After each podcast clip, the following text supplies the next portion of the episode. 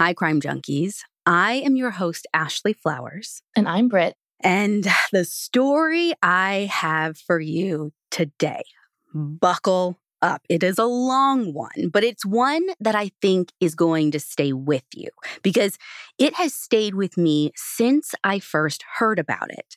It takes place back in March 2010 when a young woman is found clinging to life on the cold ground under a bridge in Halifax, Nova Scotia, Canada. The police investigation that started at that moment was short. I mean, to them, it's obvious what happened. But her friends and family, they disagree with the police's theory of what happened that night. And more than a decade later, they still disagree. This is the story of the mysterious death of Holly Bartlett.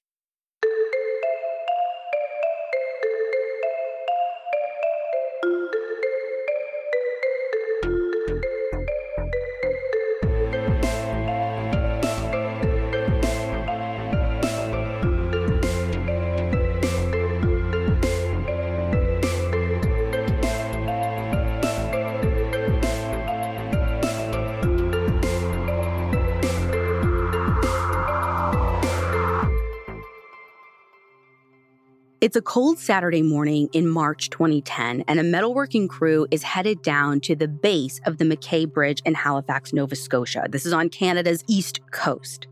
It is a freezing cold day, minus 10 degrees Celsius or 14 degrees Fahrenheit with the wind chill. And this is very early in the morning, like the sun is just coming up. The bridge commissionaire opens the gate for the crew, and when they go inside, they noticed almost immediately something red on the ground near the bridge abutments. Now, abutments are these like enormous concrete wedges, essentially, that connect the bridge cables to the ground. So, as they walk closer, they realize what they're seeing is a person. It's a woman.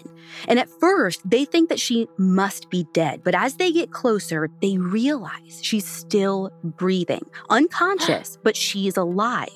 One of the guys quickly wraps his jacket around her and they run back to the bridge commissionaire to call 911. Police and paramedics arrive within minutes, and the woman is rushed to the hospital. Her face is covered in bruises, and she has cuts on her hands and knees. Not only that, but she'd been out there in the cold so long that she's dangerously hypothermic. The woman's purse had been lying on the ground next to her, and when police look inside, they see no wallet, no phone, but there is a student ID, and that tells them who she is. 31 year old Holly Bartlett. And there's another ID card too. This one from the Canadian National Institute of the Blind. Oh, so Holly is blind? Holly is blind, like completely blind. And she had been since she was 13. But even before that, like from when she was a little girl, she never had full sight. According to interviews with her friends and family that I listened to on the What Happened to Holly Bartlett podcast, the fact that Holly was blind, it was part of who she was for sure, but it was far from all she was. I mean, she was super independent. She had her own place, this condo that she purchased with a friend. She took the city bus on her own everywhere she went. She had a full time job with the government and was finishing up a master's degree in public administration. This girl's doing more than I am with my life. Yeah, same same. So you can see Holly didn't let anything slow her down, including the fact that she was blind. Like, this is bananas to me. She did swing dance and went skydiving. Two things that I definitely cannot do. Again, yeah, way more than me. But the thing is, the police on the scene that morning didn't know any of this. They don't know what a zest for life Holly had. So, one of the first thoughts that crosses people's mind is that this could have been an attempted suicide. But they're actually able to rule this out pretty quickly because you see, you can't actually walk across the MacKay Bridge in Halifax. It's for vehicles only, and there's no sidewalk. So if someone is up there, it's really obvious. Like drivers will call and report pedestrians on the bridge. And according to a story by Tim Bousquet for The Coast, no one had called in any pedestrians that Friday night. And when police check the bridge's surveillance cameras, they don't find any sign of anyone. The other thing, though, is that Holly was alive when she was found that morning. And realistically, a jump from that bridge deck to the ground below just isn't survivable. Once Holly is transported to a hospital by emergency services and her family is notified about her condition, police do a preliminary search of the area. But they don't find anything that points to, well, anything. The thing that they're looking for most is Holly's cane. When they talked to Holly's mother, she said Holly didn't go anywhere without her cane, but it wasn't on her when she arrived at the hospital, and police didn't find it in her purse or anywhere near where she was found that morning. What they do find, though, that very morning that Holly was found, is her wallet and her phone. But they don't find it anywhere near the bridge where she and her purse were found.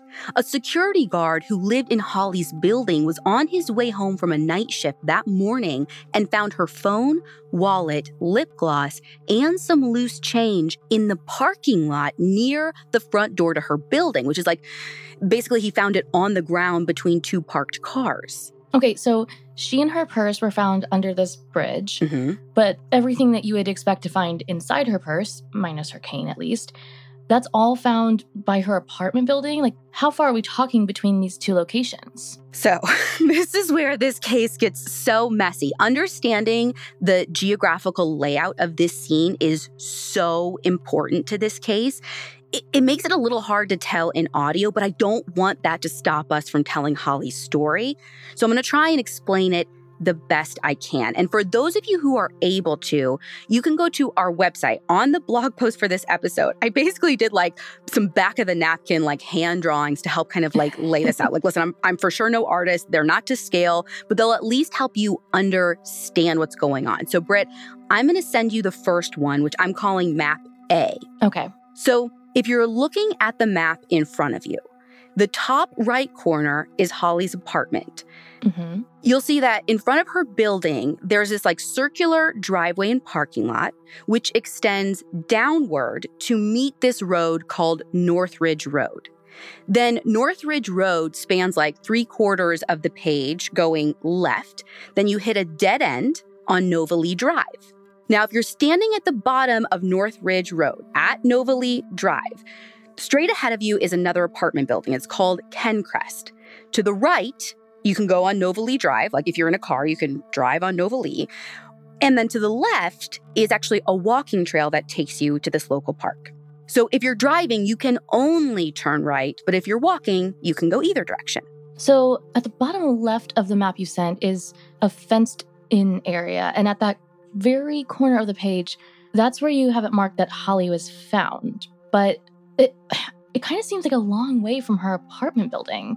Is it? No, it totally is. Like I said, the map is not to scale, but the distance from where her stuff was found, where her apartment was, to where she was found that morning was roughly 350 meters or 1,150 feet. That's almost a quarter mile. Okay, so so how did Holly get from the parking lot of her building all the way down to this fenced-in area? Well, that that's the million dollar question. How did she get there and why? And right now, none of this is making sense to the police either. So they want to try and trace Holly's last steps. Police find out from her family that Holly had been out the night before, which was a Friday. She'd been with a few friends from her master's program for this like end of the year party.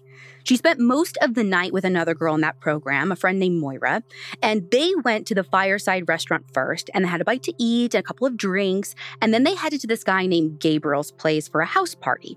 Now, he's actually also in the same master's program as them. Now, on the way, they stopped to buy a bottle of wine, which, according to the AMI documentary, Holly paid for with her credit card. Now, this is kind of important because her friends say that she always paid with everything that she could with a credit card. She way preferred that over cash. Now, Moira wanted to go splitsies on the wine, so she gave Holly a $5 bill, which Holly shoved in her pocket. Police get the surveillance footage from the liquor store and confirm this series of events and the timing. After that, Holly and Moira stop at Gabriel's party for about an hour before leaving for the university club at Dalhousie for this end of the year party that I was talking about. And again, it's not just the three of them, there's like other people from her master's program. Mm-hmm. Just before midnight, Holly decided that it was time to head home.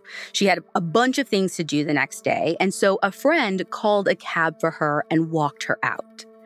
That is the last time anyone saw Holly until the next morning under the bridge. Okay, but that's not true. Who was this cab driver? I mean, they would have at least known if she got to her place okay. Yeah, so you're right. So he is the actual last person to see Holly, and police do track him down pretty easily. He tells police that he did have a fare that night and that the passenger was named Holly. The driver says that there was nothing unusual about the trip. Her friend walked her out to the car, she sat silently in the back, and when he dropped her off at Convoy Towers, her apartment complex, he says that she paid him, got out, and left. Like, that's it. But the interesting thing police learn is that the driver says he had no idea that Holly was blind, but he did say that she was pretty drunk. And when he finds out from police that she's blind, his first reaction is, oh no. Because he tells police that when he pulled into that circular drive at her apartment complex, Holly got out on the driver's side of the car. Okay, so why does that matter? Well, this is the thing. So when he pulled in, he went in the circular drive like counterclockwise in this loop around the driveway. So the passenger side of the car would have been closest to the front doors of her building. And the driver's side, where she got out, faced away. And so here, again, this is where the maps are super helpful. I've got one called Map B. So when she gets out of the cab, Instead of walking toward the front door of her building, she's walking away from it in completely the wrong direction. By the time police speak to the taxi driver that day, the day Holly was found, they already have a pretty good idea of what they think happened. And the driver has all but confirmed their theory for them. And here, Britt, I am going to have you read straight from the police report that was posted online as part of Tim Bousquet's article in The Coast. Okay, it says, quote, it is possible the victim got disoriented after getting out of the cab and somehow made her way to the fenced compound. She likely fell and crawled a few times, and it's possible she either fell over a low spot of the fence that borders a footpath or somehow made her way through an opening. Once inside, had she felt the concrete posts, she may have mistaken the ramp to the top as a path up and fell from the top of the concrete base. End quote. So they're basically saying that they think Holly was super drunk, got turned around when she got out of the cab, walked almost a quarter mile to this area under the bridge, which BTW was surrounded by a fence. Yeah. Remember, because the, the commissionaire had to let the guys in in the morning. But then they're saying she found some way into that fence. Then there are these big concrete bridge abutments that I was talking about earlier, those like wedges. Then police think she like felt the concrete from these abutments, crawled up this angled concrete fixture, and then fell off of it and then laid there until she was found the next day. Now, again, our maps don't really help you visualize this, but we do have some pictures on our website. And even more importantly, if you go to our Instagram, which our handle is at Crime Junkie Podcast, we actually have a walking tour of this whole thing. And special thanks to our friend Sarah, who actually lives right by this. She helps consult for our show. And She's the one that does the walking tour for us. So you can actually see the path that Holly is presumed to have taken. You can see what these look like. I'm telling you, I went round and round and round with this case until I got to see it with my own eyes and it like made everything make sense. So, yeah, the visual really, really helps. Yeah, go to our Instagram at Crime Junkie Podcast. I guess what I don't understand though is how they're saying that Holly even got on the inside of that fence to begin with. Like, even if she was completely disoriented and wandered this quarter a mile from where she was being dropped off, you said, you know, at the beginning of the story that people working on the site had to be let in. So, how on earth did she stumble in by herself? Well, enter my map C. so here you go. I'm gonna have you look at this one. So again, and I'm kind of just just so you guys know, I'm like building off of the original one I had. So whatever you've got pictured, like we're still looking at that thing. So I just told you that the taxi driver said that she walked away from the building when she left his car. Police think this is when Holly got disoriented, and instead of going into her building, she according to them, traveled down the parking lot, which again goes down the page, then along North Ridge Road, which is that long street that goes left across the page. And then she goes left again down that walking trail that takes you to the park. Now, for those of you listening, remember the fence is at the bottom left hand corner of the map. And my hand drawn thing doesn't show you the whole fence, it just shows you like the top of the fence and then like the right side of the fence.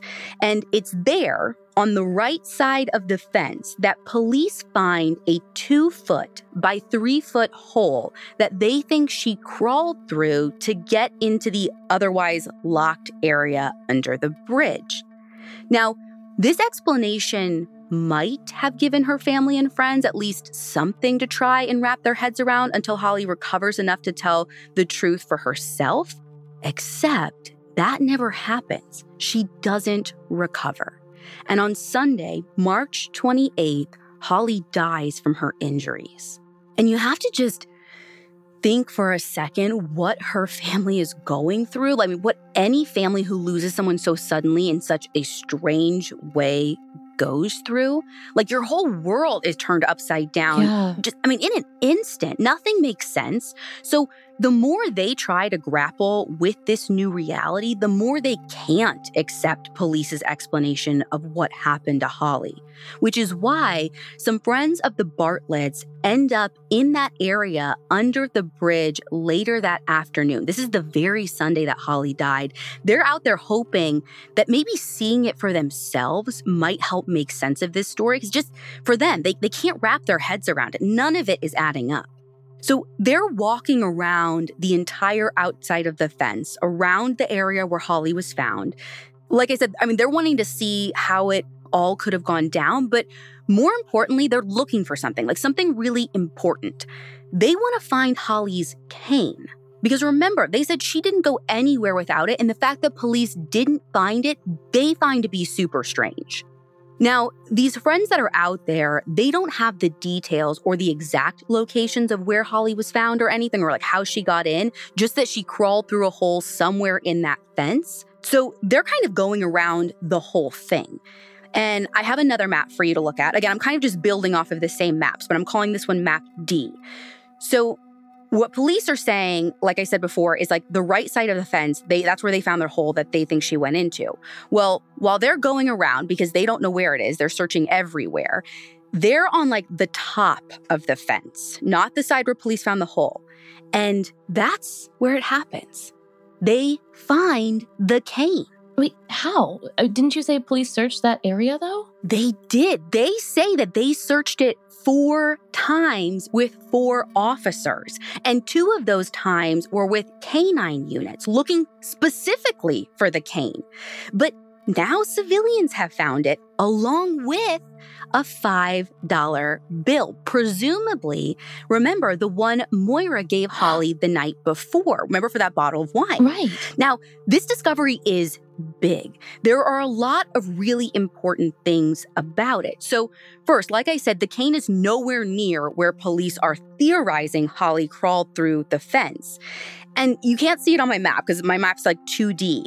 But the side of the fence where her cane is actually found, so the top of the fence, above it, but basically it's at the bottom of this steep embankment. And then there's like at the top of this hill is that apartment building I mentioned before, Kencrest, the one that like if you're coming down that long road is like fa- like facing you. Mm-hmm. Now, if all of this isn't strange enough, the cane is found standing upright, like leaning against, wait for it, the opposite side of the fence from where Holly's discovered. Like she Like outside the fence. Yeah, so she's on the inside gated area and the cane is leaning against the fence on the outside. So, looking at your map, we're supposed to believe that Holly, what, like went up to the top edge of the fence first, abandoned her cane, which, like you said, she never went anywhere without, just leaves it against the fence, then walked around to the side of the fence till she found a hole and crawled through it?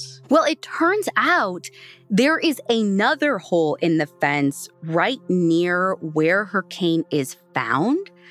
So it's possible that the police's theory was right, but they just had the wrong location. Like maybe she propped her cane up, crawled through the fence near where her cane was, and that hole that they found on the side has nothing to do with this. Okay, but I'm honestly having trouble buying this. Like, uh, that cane is her lifeline. Wouldn't she take it with her after she crawls through? And if if the cane was there the whole time, why didn't police find it in the first searches? That is the big question. The guy who found the cane that day said it was definitely not super easy to see. Like, you know, mind you, it's it's winter, it's really gray, there's no leaves on the trees, and the cane is white with a black handle at the top. So maybe it could have blended in with the surroundings, but I, I don't know. I'm again kind of like you, I'm not really buying it. And, and, there's something about how it's found, right? Like leaning up against the fence, not like she was like set it down as she crawled through and then couldn't get it again. Yeah, that seems almost deliberate. Yeah, I agree. So at this point, is there even an investigation like continuing to happen? Like now that Holly's passed away, are they even considering or trying to rule out foul play? Or is it just confirmed an accident and case closed? You know, I'm not exactly sure when their investigation officially wraps up, but I mean, I know it didn't last very long. Like, by the time her friends find the cane, which is Sunday afternoon, I mean, this is maybe like 36 hours after Holly was initially found, the police tape's already down. I mean, they have their theory written into a police report. And for them, there was no crime. Holly was blind. She was drunk. She got disoriented. It was an accident. You know, they said tragic, absolutely, but in their minds, not criminal. But the version of events police put forward that Holly walked almost a quarter mile in the wrong direction away from her front door, pulled herself through a small hole in the fence, then crawled up a concrete abutment and fell over the end of it, it never sat right. Anyone who knew Holly said there was absolutely no way she would have mistakenly walked that far from her front door. The same front door that she went through thousands of times, and the same walk from her apartment to the end of North Ridge Road. I mean, this was a path that she walked every single day to get to work and to her university classes. Right. And one of these friends that can't believe it is Holly's friend, Peter. He was an orientation and mobility specialist at the Canadian National Institute for the Blind, which is how he met Holly. According to Tim Bousquet's piece in The Coast, Peter called Halifax Regional Police to say, hey, listen, this is my whole life. This is my work. This is like everything I do. I worked with Holly, and lots of people like Holly. And nothing about this chain of events that you've put forward makes any sense. Something isn't right here. You have not gotten all of the answers. But the police honestly weren't interested in talking to him. What? Yeah, and Peter's specialty is actually a really critical part of this story. Orientation and mobility is basically all of the things someone with vision loss would need to know in order to get around safely. Right. And uh, you mentioned the cane, but I assume there's so much more to it than oh, just that. So much more. And one of the examples they use in the docu series is traffic cues and how you can use the sound of traffic either, you know, in front of you, behind you, to the left or right to understand where you are. Now, remember, so Holly lives right near the MacKay Bridge, which runs parallel to North Ridge Road, that long road that I keep talking about. And Britt, here again, another map building off map of it. E. Here's map E to show you. I promise this is the last one. The MacKay Bridge is always busy with traffic. So that noise would have been one of her most important orientation cues. Right. And listen, I, I, cannot stress this enough. You have to see the video on our Instagram because I read about this over and over and over again. I was like, yeah, okay, you can like hear some cars. Like, I know what traffic sounds like, whatever. But when Sarah was walking the path that Holly would have had to walk, you can barely hear Sarah talking. The traffic is so stinking loud. So, drunk or not, trained by a mobility specialist or not, you know the traffic is to your left. And for Holly, traffic to the left meant I am walking away from my house. There is no way that she made that walk thinking that she was heading to her apartment. Right. Anyway, Peter ends up mentioning his concerns to his dad, Brian. And Brian is actually an ex military investigator and PI. Like, okay. good to have a dad like that. Yeah. And he agrees that maybe the police closed the case a bit too quickly. So he decides to start his own investigation. And it doesn't take long for Brian to get a big break.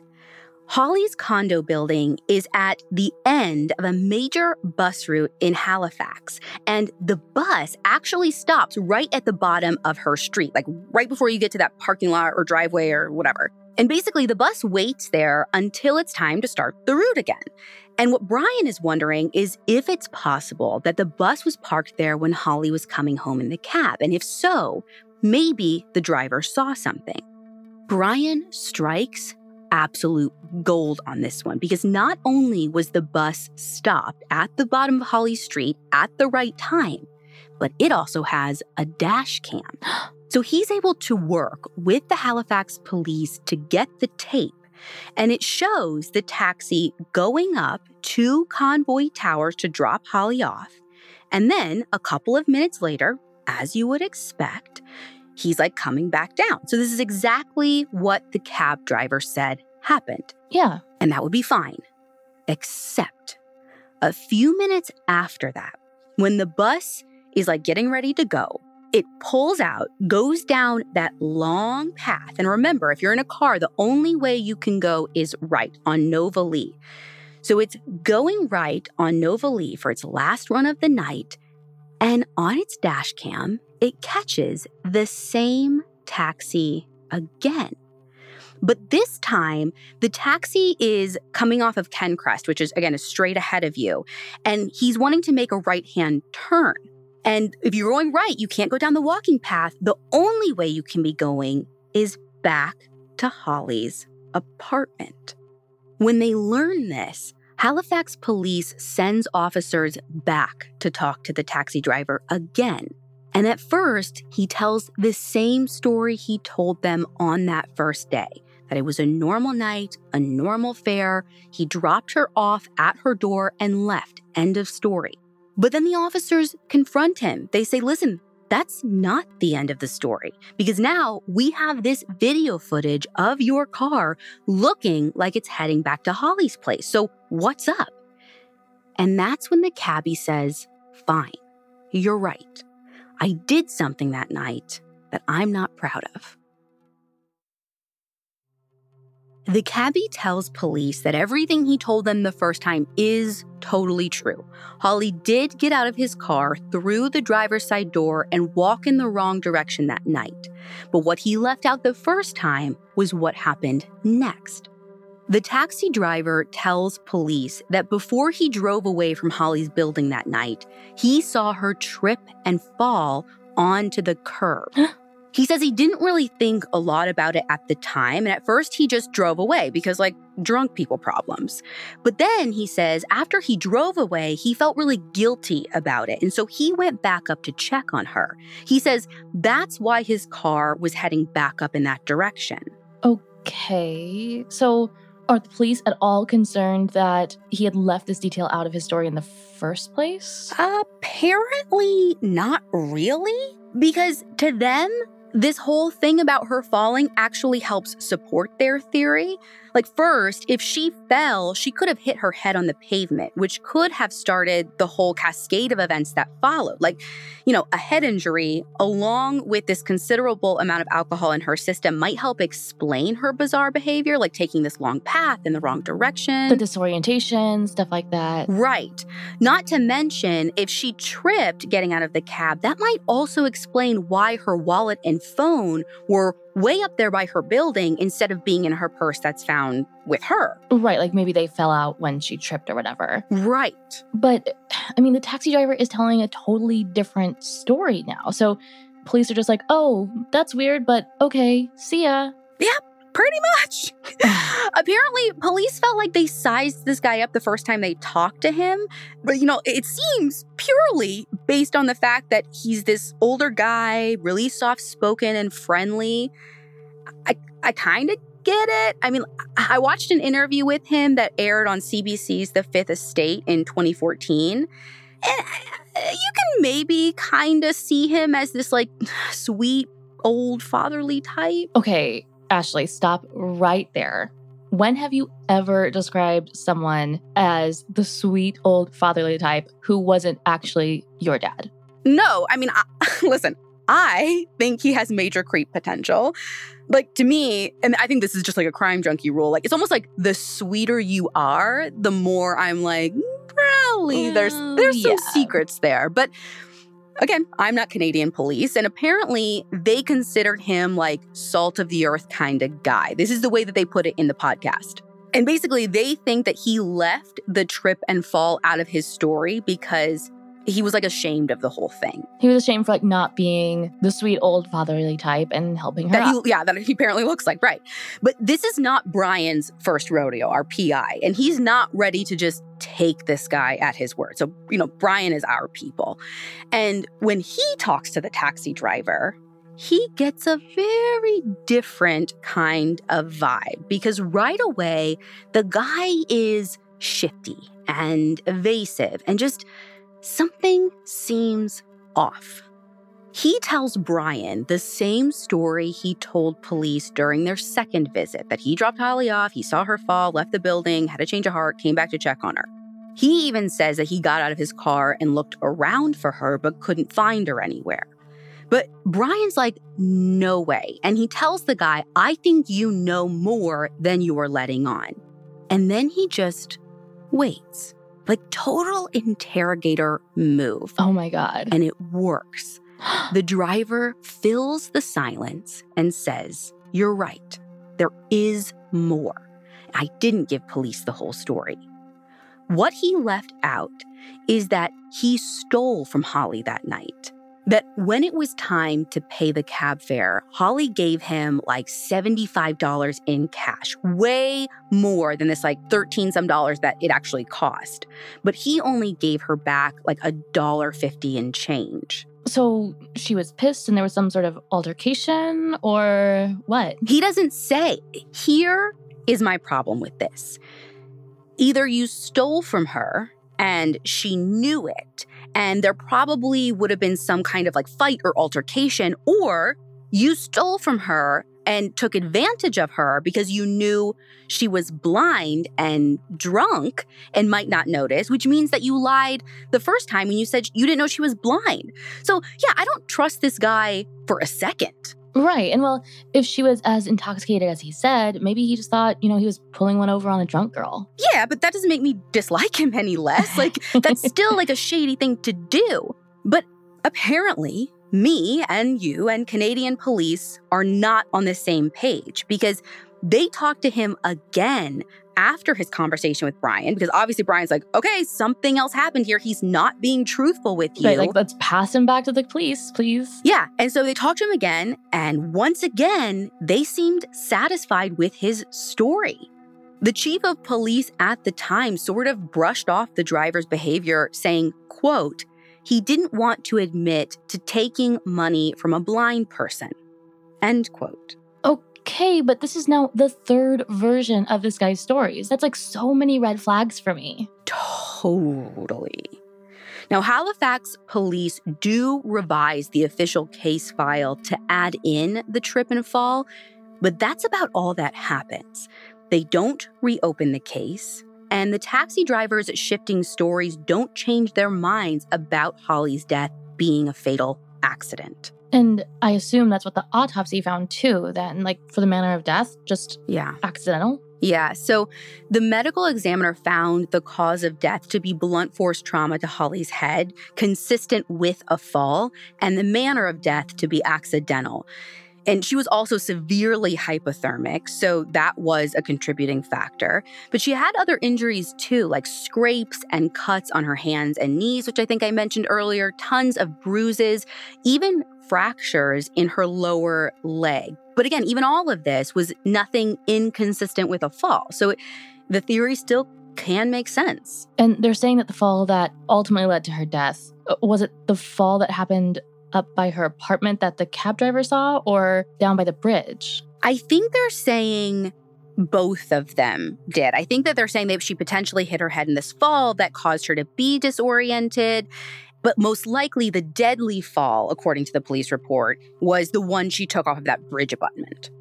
Maggie Rahr and Peter Parsons, who worked together on the AMI documentary and podcast, took the ME's files to another forensics expert for a second opinion. And same thing blunt force trauma and other injuries consistent with a fall. But Holly's friends and family find the police's story still impossible to comprehend. They knew Holly and they knew how capable she was. And even with a belly full of booze, they think she couldn't possibly be so disoriented as not to find her way to her own front door from her own driveway.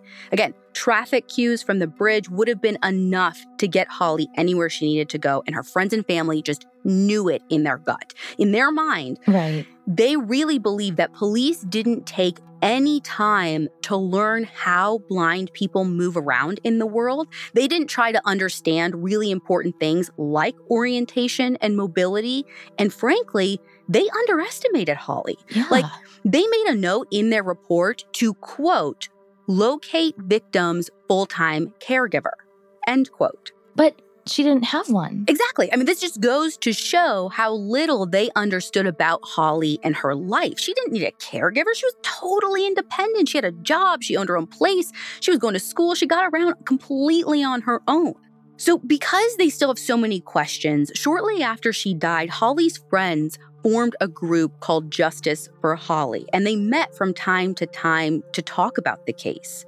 Peter Parsons, again, he's the orientation and mobility specialist, is part of that group.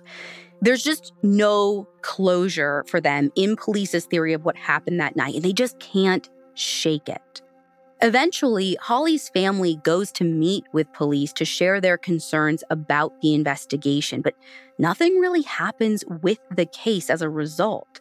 The battle between Holly's family and police up until this point is really quiet. Like the public doesn't even know anyone is questioning the findings until Tim Bousquet's article that I mentioned earlier. It's called Holly Bartlett's Unlikely Journey. When that is published in December 2013, that's really the first time anyone in the public is like, oh, didn't know there was questions. It is the first detailed in depth recounting of the case, and it brings up a lot of questions. So that's released in December 2013. Then, in the spring of 2014, four years after Holly was found barely conscious under the bridge, Halifax police finally succumb to the mounting pressure and announce that they're going to review Holly's case. And actually, they've asked another police force, the Quebec City SPVQ, to do an independent review of the original investigation. Oh, so they're reopening the case? Well, not exactly. So they call this an operational review. So it's not about questioning the findings necessarily or the conclusions police came to but more looking at the process police followed from the time Holly was found until they closed the case. Basically, they're looking to see if there is anything more they could have or should have done. So, almost like comparing the investigation to a checklist. Yeah, essentially. Now, this isn't exactly what people were hoping for, but it is good news. It's something. And at least Holly's friends and family feel like their concerns are being taken seriously after four long years. And you know, the real issue is not necessarily that they disagree with the medical examiner's findings or even with the conclusion police came to in the end. Right. Their point is more like, we're telling you this doesn't make sense to us. You're not listening. Instead of trying to understand Holly's unique experience, police just kind of assumed it would be like if they were really drunk and were blindfolded or something. Not that Holly had lived this full experience of an independent person. Exactly. Right. And really this was Peter's point all along was to the police. Like you never took the time to try and understand Holly's lived experience, even when we offered to help you. So right. they're not saying like, oh, we think you know, she's murdered, or they're just saying there's no way we feel like you could have gotten to the truth without all of these pieces that you didn't even take the time to understand. So, anyway, this work begins in the spring of 2014, and in July of that year, SPVQ comes back with their final report and it's not awesome for Halifax police. They call out a bunch of things that should have been done better during the investigation, like how the taxi driver was never formally interrogated. He was actually only interviewed for 25 minutes on that first day, and not even at the police station, but literally sitting in his own taxi.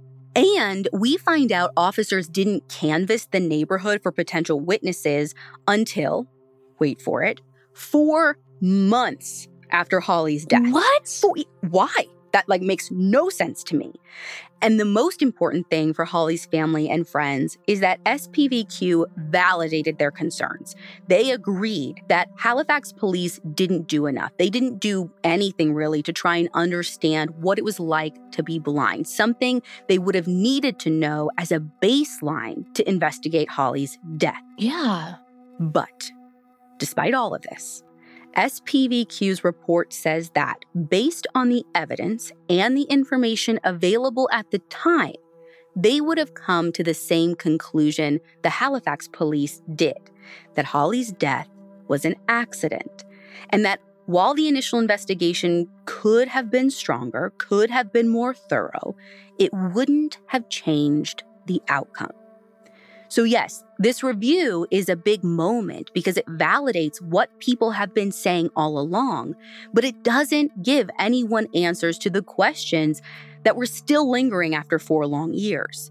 Maybe Holly's death was an accident, but what actually happened to her? There was a huge chunk of time missing from the official timeline on Holly's case, basically from the time her friends put her in that cab around midnight until she was found under the bridge early the next morning. Yeah. But again, no one could answer those questions. Four more years pass.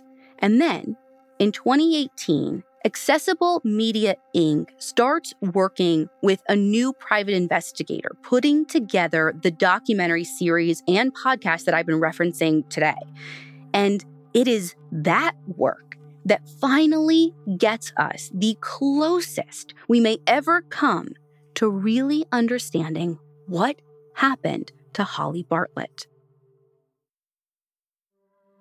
In the summer of 2018, a private investigator named Tom Martin picks up Holly's case where Brian Parsons left off back in 2010. Tom's a former Halifax homicide detective, seasoned and well respected, and he's working with Holly's friend Peter and investigative journalist Maggie Rahr on the documentary series about the case. So Tom starts digging into the case, interviewing people, looking at the police records and Brian's notes, and going back to the scene where Holly was found. Now, we've talked a lot about the walk Holly is said to have taken from her condo building down to underneath that bridge. But the other part of the police's theory hinges on Holly crawling up one of those enormous concrete abutments on her hands and knees, trying to get back to the main road. They think she's like thinking it's some kind of walking trail. And then she gets to the end, falls like 20 feet onto the frozen ground. Like, again, their whole theory is based off this chain of events. Right. So they actually go up onto one of these abutments, Tom along with Peter and Maggie. And right away, just based on the angle of this thing, they're like, there's zero way Holly mistook this for a walking trail. One of the things Tom is saying is if she crawled up this thing on her hands and knees, we should see evidence of that on her clothes and boots. Like it'd be really hard to just like walk it up normally. It's it's so angled, especially if you're drunk. She had to have crawled. So you'd expect to see rips or frays or even concrete dust on the knees of her jeans and scuff marks on the toes of her boots. And that would be in addition to the rips and tears that probably would have happened to her clothes from going through one of those small holes in the fence. Because, again, this is like a barbed wire fence. Now, there are rips in her pants, one on the back between the pockets, one just below her left knee, along with dirt on the seat of her pants and on the front. Her boots are scuffed too, but not in the way you would think that they would be if someone was climbing. It's more like regular wear and tear. So ultimately, no real evidence that Holly had crawled up there on her hands and knees. Not really, no. But the rips and dirt on her jeans seem consistent with a fall. And Tom says maybe more than one fall. Right, but that's more or less what the police are saying too. You know, she fell once up by her condo building and then again from the abutment. Mm, so, yes, that's what police are saying. And Tom's saying there's more than one fall. But here's where things get a little wonky. Because falling 20 feet off that enormous concrete cable abutment should have done a heck of a lot of damage to her body. And again, it's not that Holly's injuries weren't severe. I mean, she had two fractures in her left leg, one in her right. She had a considerable amount of bruising, especially on her knees, her buttocks, and one of her arms. And she had blunt force trauma injuries to her face, like her mouth in particular. According to the What Happened to Holly Bartlett podcast, that was the most obvious and most severe of Holly's injuries her mouth and her face. She was hardly recognizable because of the swelling and bruising. So I get the bruises and fractures when it comes to a fall, but did the ME think that the blunt force trauma to her mouth and face was also caused by the fall? What they said was that it was consistent with injuries sustained in a fall. Yes. So, like, you could be injured this way mm-hmm. in the event of a fall, possibly. Possibly, yeah, but there's something about the way that these injuries are described that makes it seem, I don't know, like more mm-hmm. violent than that. But the other strange thing is the palms of her hands, which you'd think would be in terrible shape on someone who'd fallen at least a couple of times. Well, and I was also thinking on your hands and knees up a concrete abutment, you'd have yeah. some sort of abrasions. Yeah, but Holly's palms had no injuries. I mean, nothing.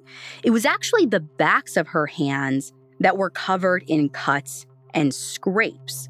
Now, one of the things that they talk about in both the podcast and the documentary is could she have had her hands up like she was protecting her face from something? You mean like from someone? It could be someone, or it really could even be something. Now, I haven't seen photos of her hands, so I don't know what the injuries look like to describe them to you. But I think about being in Holly's position. One of the natural instincts we have is to protect our head and our face. So imagine you're in complete darkness, you're falling and then crawling through a rough area. I'm just thinking about going through the fence. it's not like super clean, it's like a lot of brush and stuff. Like you're physically going through rough branches and sticks and thorns honestly, I think I'd be covering my face. And to your point, if someone was coming at me, I would for sure be covering my face. Mm-hmm. But I think if someone was coming at me, it's almost like my natural instinct. You know, you see defensive wounds. It would be like to do that with my palms out. However, if I was more vulnerable like Holly, I don't know if I would react the same way and have those normal defensive wounds that you'd expect. Like maybe the instinct to push away or even fight back happens when you can see your attacker. Right. And if you're in complete darkness and someone starts attacking you, you might just go into that immediate defensive position. But I guess my question is if her instinct was to cover her face, why is that the place where she sustained the most severe injuries? Yeah. So, see, this is where I spiral on this case. Either way, it was an interesting observation that Tom makes that she has these wounds on the back of her hands, but not the palms, something that wasn't called out at all during the initial investigation. So, again, to me, it's one of those things that is like, how can you say what happened when there are unanswered questions still? Or things that aren't even mentioned, right? Mm-hmm. But here's the thing I mean, Tom's finding all of this new stuff so many years later, but even with the new insights, the conclusion Tom comes to after all of his work in 2018 is actually the same one Halifax police came to in 2010. He says Holly's death was an accident and her injuries were the result of a fall. At least one, but more likely a few. Uh, wait, so we went through all of this and he agrees with the police's theory of what happened? So here's the catch he doesn't agree with their theory, just the conclusion. Okay. So, the theory he puts forward is one that I think seems way more plausible than the police's for a bunch of reasons. Most importantly, it doesn't have Holly walking all that way from her front door down to the bridge abutments on that night. That behavior that never made sense to anyone. And that's because Tom doesn't think that's what happened. Tom's theory is based on the idea that the taxi driver could have been a little more involved than he let on. The guy's changing story is definitely a red flag, but Tom thinks that there are kernels of truth in every version. He thinks Holly did sit quietly in the back seat that night, just like the driver said. But at some point, likely just before they turned on to that long street, so like right around that Kencrest building, she piped up, or maybe he did, to talk about paying for the fare. Remember, all of Holly's friends say she didn't like to use cash. She used a credit card pretty much all the time, and it would be unlikely for her to even have cash on her. Now, we don't know for sure if she did or did not have cash on her that night. Lots of people carry emergency cash, for example, so I don't know. But let's say, just for argument's sake, for Tom's theory's sake, that she didn't have any cash on her. There were lots of taxi drivers in Halifax at the time who didn't have debit or credit machines in their cars. Again, even in 2010. And even when they did, most of them would much rather take cash. So, what if, Tom supposes, just as they were coming up to this Kencrest building and right before turning onto North Ridge Road, that long road that leads to her apartment, what if Holly said that she needed to pay with a credit card? And what if the driver wasn't able to or didn't want to take a credit card? Remember, he says at the time that he didn't know she was blind and that he didn't find that out until the police came to speak with him the next day. So to him, she's just another drunk girl who isn't going to be able to pay the fare. Now, we can't confirm this, but it's highly likely that when Holly called taxis, she'd probably say up front that she needed someone who could take a card. But if you remember, it wasn't her who called the taxi that night, it was her friend who called the cab. Mm-hmm. So Tom's theory is that something happened in the cab and that Holly actually didn't make it all the way to the circular driveway in front of her condo. We've already talked about how independent Holly was, but she was also really stubborn and she was no like shrinking violet either. So if she was threatened or felt threatened, she'd stand up for herself.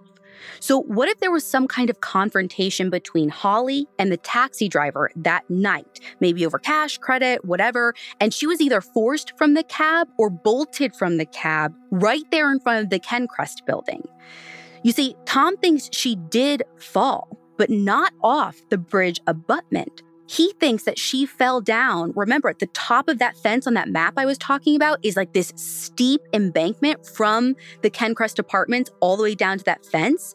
He thinks that she like bolts out of there and falls down that thing because this is where they find Holly's cane, the $5 bill, and that second hole in the fence. So uh, Tom thinks the cane was there the whole time and was just completely missed by the police during their searches. No. So, actually, in Tom's theory, police didn't find anything during their initial searches because he says it probably wasn't there yet. His thought was maybe it fell out of Holly's hands or out of her purse and slid maybe somewhere in the taxi, and that the driver potentially didn't discover it until later and then brought it back. And it's the same thing he thinks with the wallet and the phone that were found up by Holly's front door. Maybe he tossed those out the window or out of a moving car. I mean, there's no proof really that Holly was ever up there at all because even with that bus camera footage, they saw the taxi, but there was not enough like light. They couldn't actually see inside to really even see if there was a passenger in the car. So remember how Tom thought, again, there's like a little bit of truth in every version of this guy's story? Mm-hmm. Well, that includes the part about seeing her fall. He just doesn't think that the fall that the driver witnessed was up by her condo. He thinks that the fall that he actually saw was the one she took down this embankment. So the bridge abutment, though, that's just an incidental part of the story? In Tom's version of events, yes. He says that just happens to be the place she ended up. It was as far as she got given the injuries she sustained going down that embankment. Okay, so was Tom able to get any traction with this theory in the terms of the police? Like, was it enough to reopen the case? Well, I mean, in the end, I mean, he still feels like Holly's death was accidental and reopening the case wouldn't change that. And really, I guess he's saying that even if the driver of that cab saw her fall, is it a crime not to help her? Mm. Again, you could go to civil court, it's a whole thing, but I don't know that it's necessarily a criminal charge in the eyes of the Canadian law. Really, there aren't any solid answers to be had in Holly's case. And I think the likeliest scenario actually goes back to the core of the police's theory that Holly potentially was, in fact, quite drunk. Most of the people who were with her that night insisted that she wasn't that bad. Like, they didn't think, oh, yeah, she was wasted. They said she's not that bad, but at least one of her friends says that it was the drunkest they'd ever seen her. During their investigation, police found that she had at least five to six drinks two martinis, like a half bottle of wine, maybe another martini, and then another drink in the span of like six hours. I mean, I think that's a lot of alcohol, especially for a small yeah. person. And we haven't talked about Holly's stature, but she was only four foot 11 and just a little over 100 pounds. But the other thing I wonder is I mean, have you ever heard anyone talk about how often like drunk drivers are often way better off in a collision than the other people in a vehicle that, that they might hit?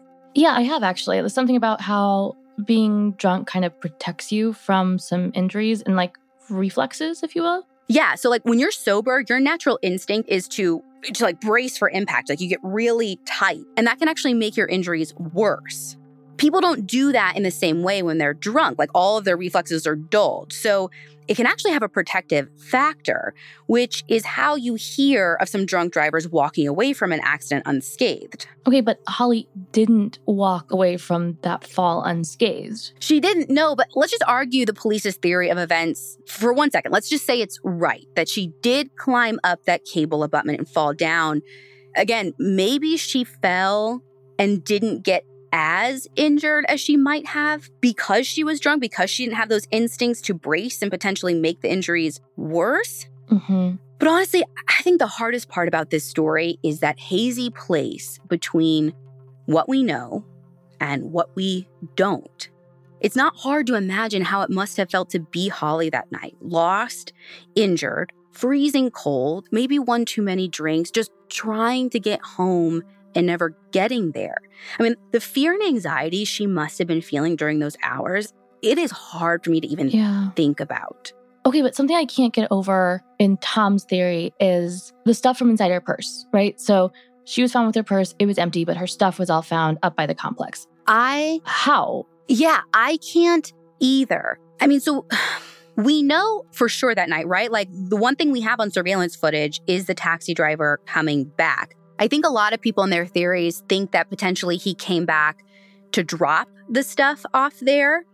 But here's my problem with this and why maybe I'll give the driver a benefit of the doubt. Maybe his story's real because to me, if she goes off the embankment right at the end of this like long road, before we even get to the bus, before we even get to the driveway of her place, you only need to go up that way one time to drop off her stuff. Right. So why would he leave and then come back? Yeah. So let's say Tom's theory is right. They get in some altercation. She goes down. He sees her fall and he's like, oh crap.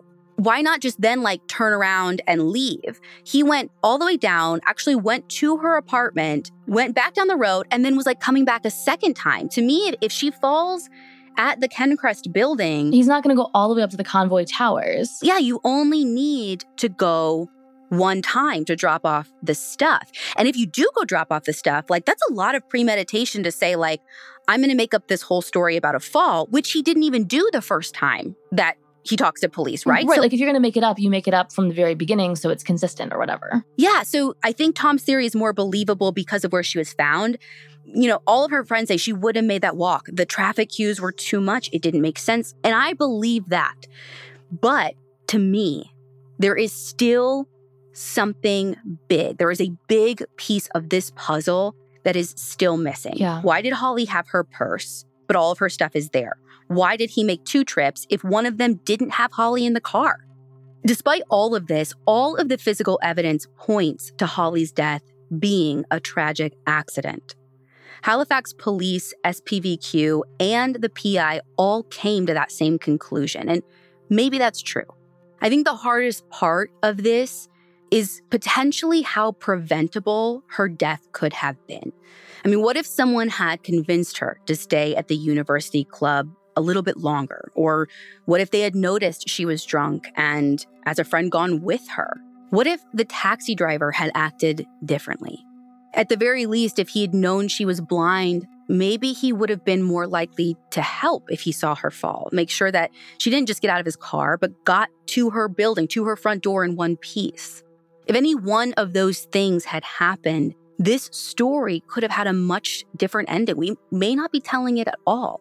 And that's why, you know, we talk about on the show, it's important not just to look out for yourself, but to look out for those around you, your friends, even if you don't know them, the people you come in contact with. I think whether someone is a friend, acquaintance, or we don't know them at all, I think we all have a responsibility to one another, no matter how we come in contact. Holly was an incredible person with an amazing spirit. There is no question that her death was tragic, and the people who love her are still trying to make sense of what happened that night. Holly refused to be defined by her blindness, and I don't think she'd want to be defined by her last days either. Holly packed a lot of life into her 31 years, and I think that is how she would want to be remembered.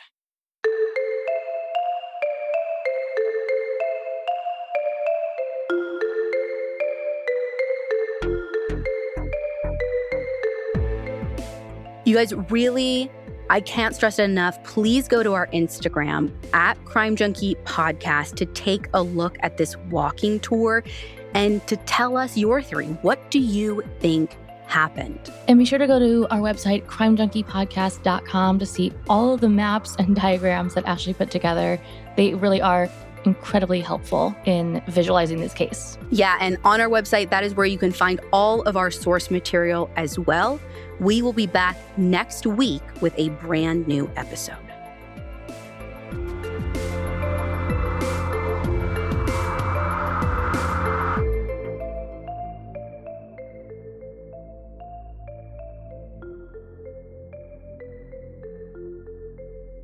Crime Junkie is an audiochuck production. So, what do you think, Chuck? Do you approve?